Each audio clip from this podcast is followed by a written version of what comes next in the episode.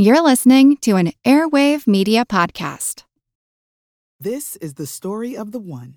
As head of maintenance at a concert hall, he knows the show must always go on. That's why he works behind the scenes, ensuring every light is working, the HVAC is humming, and his facility shines. With Grainger's supplies and solutions for every challenge he faces, plus 24 7 customer support, his venue never misses a beat. Call quickgranger.com or just stop by. Grainger, for the ones who get it done. All you need is a few minutes to start your day off with something historic when you listen to the This Day in History podcast.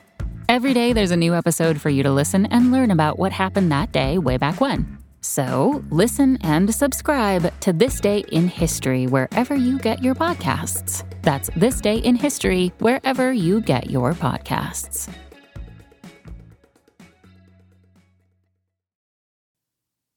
Useless information. Hi, I'm Steve Silverman, and you're listening to a classic episode of the Useless Information Podcast. For your listening pleasure, I have for you a story that I released on July 4th of 2008. It's about the Spirits of St. Louis basketball team, which may possibly be the most profitable sports team in history. I am not exaggerating. Now, if you don't recall the Spirits of St. Louis team, there's really a good reason for that. They played their last game on April 6 of 1976. But while the team had physically ceased to exist, an agreement that the Silna brothers, that's the owners of the team, an agreement that they made with the NBA proved to be quite lucrative. Now, I'm going to let you listen to learn the exact details of what was going on, but I do need to update the story a bit and in doing so, I have to reveal just how much money the brothers supposedly earned. In 2014, the NBA finally settled with the Silna brothers for a reported $500 million. That's on top of an estimated 300 million that they got out of the deal between 1980 and 2014. That's eight tenths of a billion dollars for a team that only existed on paper. Wow. Well, let's listen to find out why. Welcome to the Useless Information Podcast, my collection of fascinating true stories from the flip side history. My name is Steve Silverman, and today's story is on the ABA, the American Basketball Association, a league that existed in the United States from the late 1960s to the mid 1970s. If you've seen the movie Semi Pro with Will Ferrell, you have a bit of an idea of what this league was all about. But this story is better titled something like How to Get Rich Without Having to Do Anything, without doing absolutely anything. Now, before we get to that story, uh, let's start with our question of the day. Now, to measure temperature in most of the world, they use the Celsius or centigrade system, but here in the United States, we still use the very awkward Fahrenheit scale. And unlike the metric system, in the metric system, freezing is at 0 degrees Celsius and boiling is at 100 degrees Celsius. It's a nice even scale. But in the Fahrenheit system that we use here in the United States, for some reason, freezing is set at 32 degrees Fahrenheit, and the boiling point is set at an even odder number, 212 degrees Fahrenheit. And my question for you today is why did Fahrenheit choose 32 degrees as freezing and 212 degrees as the boiling point? Well, I'll let you ponder over that for a little bit, and I'll tell you the answer at the end of the podcast. Saving money on exterior wall lights. Now at Menards. Find your style with Patriot Lighting. Exterior lights enhance the look of your home. Choose from over 50 options from Patriot Lighting. Now through May 19th, get $10 instant savings on a single qualifying purchase of $100 or more on in stock outdoor wall lights. Check out our entire selection of outdoor lights and see the rest of our deals happening now on Menards.com. Save big money at. And now for today's story, which is on the ABA, the American Basketball Association. Now, how would you like to get checks for millions and millions of dollars each year in the mail and have no responsibilities related to it? I mean, you have no no expenses, no employees, you have absolutely no business and no work to do. You get millions of dollars for doing no work. All you need to do is get the checks in the mail, cash them in, and pay the taxes. That's it. Sounds like a great deal, doesn't it? Yeah, I think if someone walked up to me and offered me that kind of deal, I would probably go for it. But there's just one problem, and that is you need to be able to figure out how to pull off a deal like the one I'm about to describe, one that's related to the ABA, the American Basketball Association. It's one that many consider to be among the best ever negotiated. That's, of course, unless you're one of the unlucky ones that has to write the checks each year to these people. So I guess we should start with a little bit of background to the story, and this goes back to the late 1960s, early 1970s, uh, up until about the mid 1970s when there actually was an ABA, an American Basketball Association here in the United States. Now I do know there's a modern ABA, but that has no relationship to the former ABA that I'm talking about. And of course, there was also the competing NBA at the time. Now, what I remember most about the ABA were actually its red, white, and blue basketballs, but they were also known at the time for their flashy style of offensive play and the now popular slam dunk. Now, if you've seen the Will Ferrell movie Semi Pro, then you have a pretty good idea of what was going on near the end of the ABA's existence. Uh, in the movie, his team, the fictional Flint Tropics, uh, was a really a mishmash of actual happenings from the ABA. For example, in the movie, uh, they were the bikini clad Flint Tropics ball girls, but in real life, there were the Miami Floridian ball girls. There really was a team that had ball girls.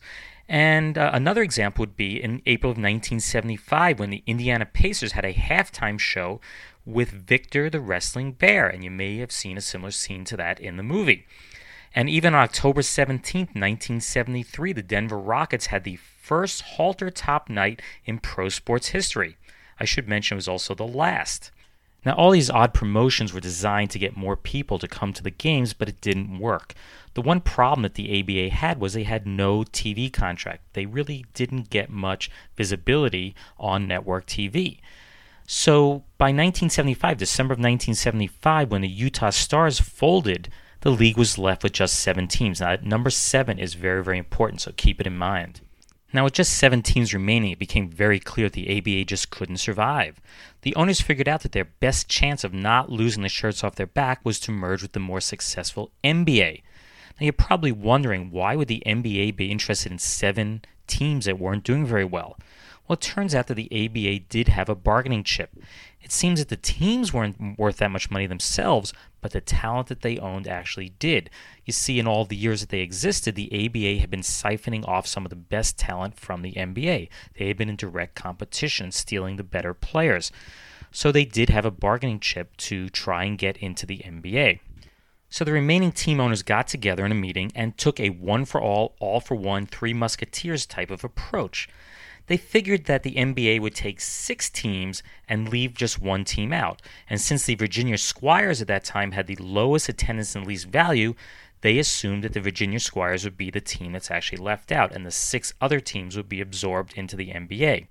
Now, the owners of the Spirits of St. Louis team, uh, one of the teams that they assume will get absorbed into the NBA, two guys named Ozzie and Dan Silna, Ozzie in particular, convinced the other owners to rewrite the bylaws of the ABA so that the seventh team would be properly compensated for its players and receive one seventh their share of any television money earned by the remaining teams in perpetuity.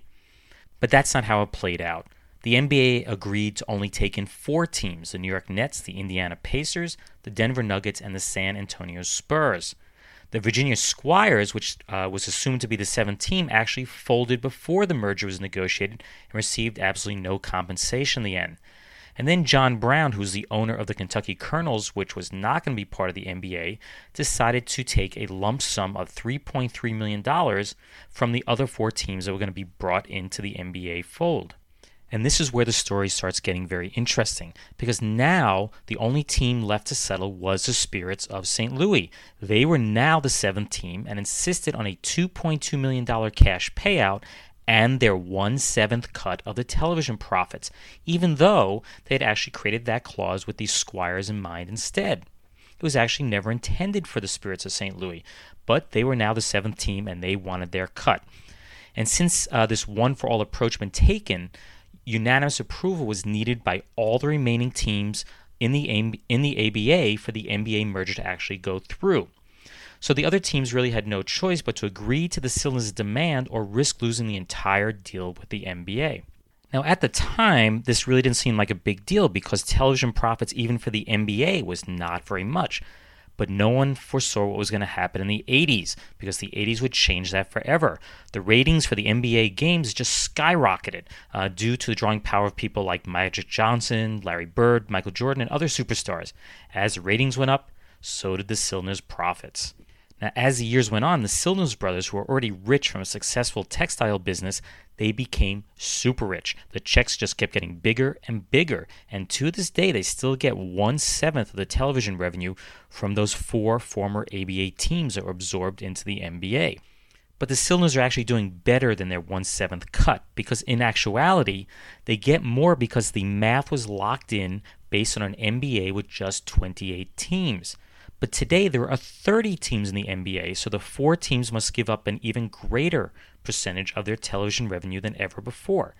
If you think about it, each team gets one thirtieth of the revenue, but the calculations of the Silna's percentage is based on the four teams getting just one twenty eighth of the revenue. So those four teams must give up even more than one seventh of their cut. Now the lawyers have tried to get out of this deal many times, but the contract is ironclad. The closest they ever came was back in 1982 when the teams offered the Silnas $5 million over a period of eight years.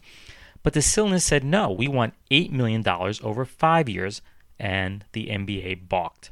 Of course, that would cost them dearly because the NBA just grew exponentially after that point, and it has been estimated the Silnas have actually earned over $150 million so far, and it's estimated with current contracts they will earn over $320 million by the end of the 2015 16 season when the current NBA contract expires with the networks.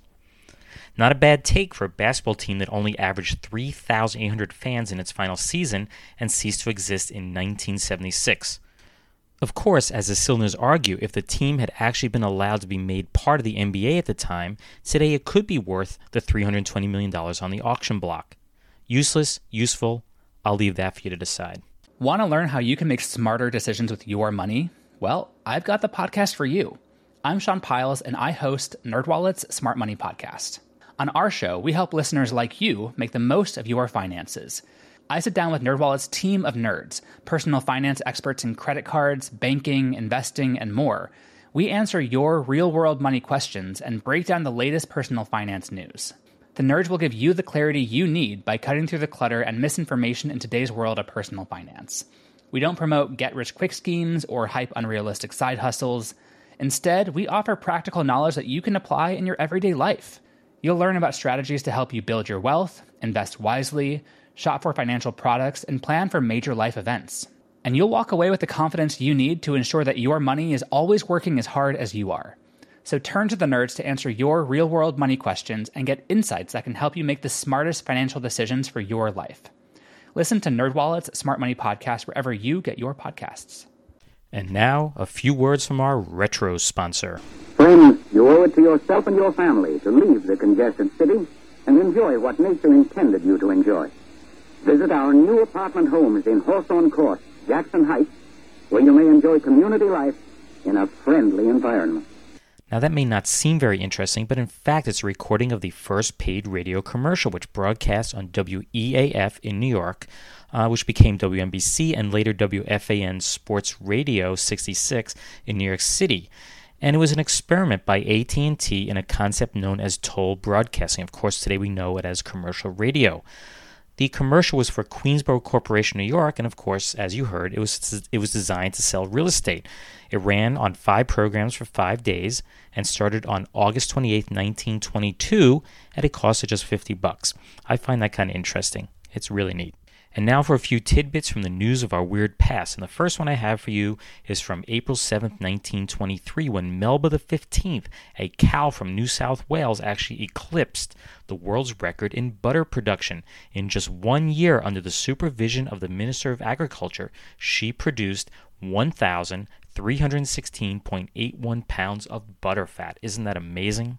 Or how about this one from April 18, 1927, which takes place in New Brunswick, New Jersey, where a guy named Preston Jenkins had been jailed since February for stealing a $10 bicycle.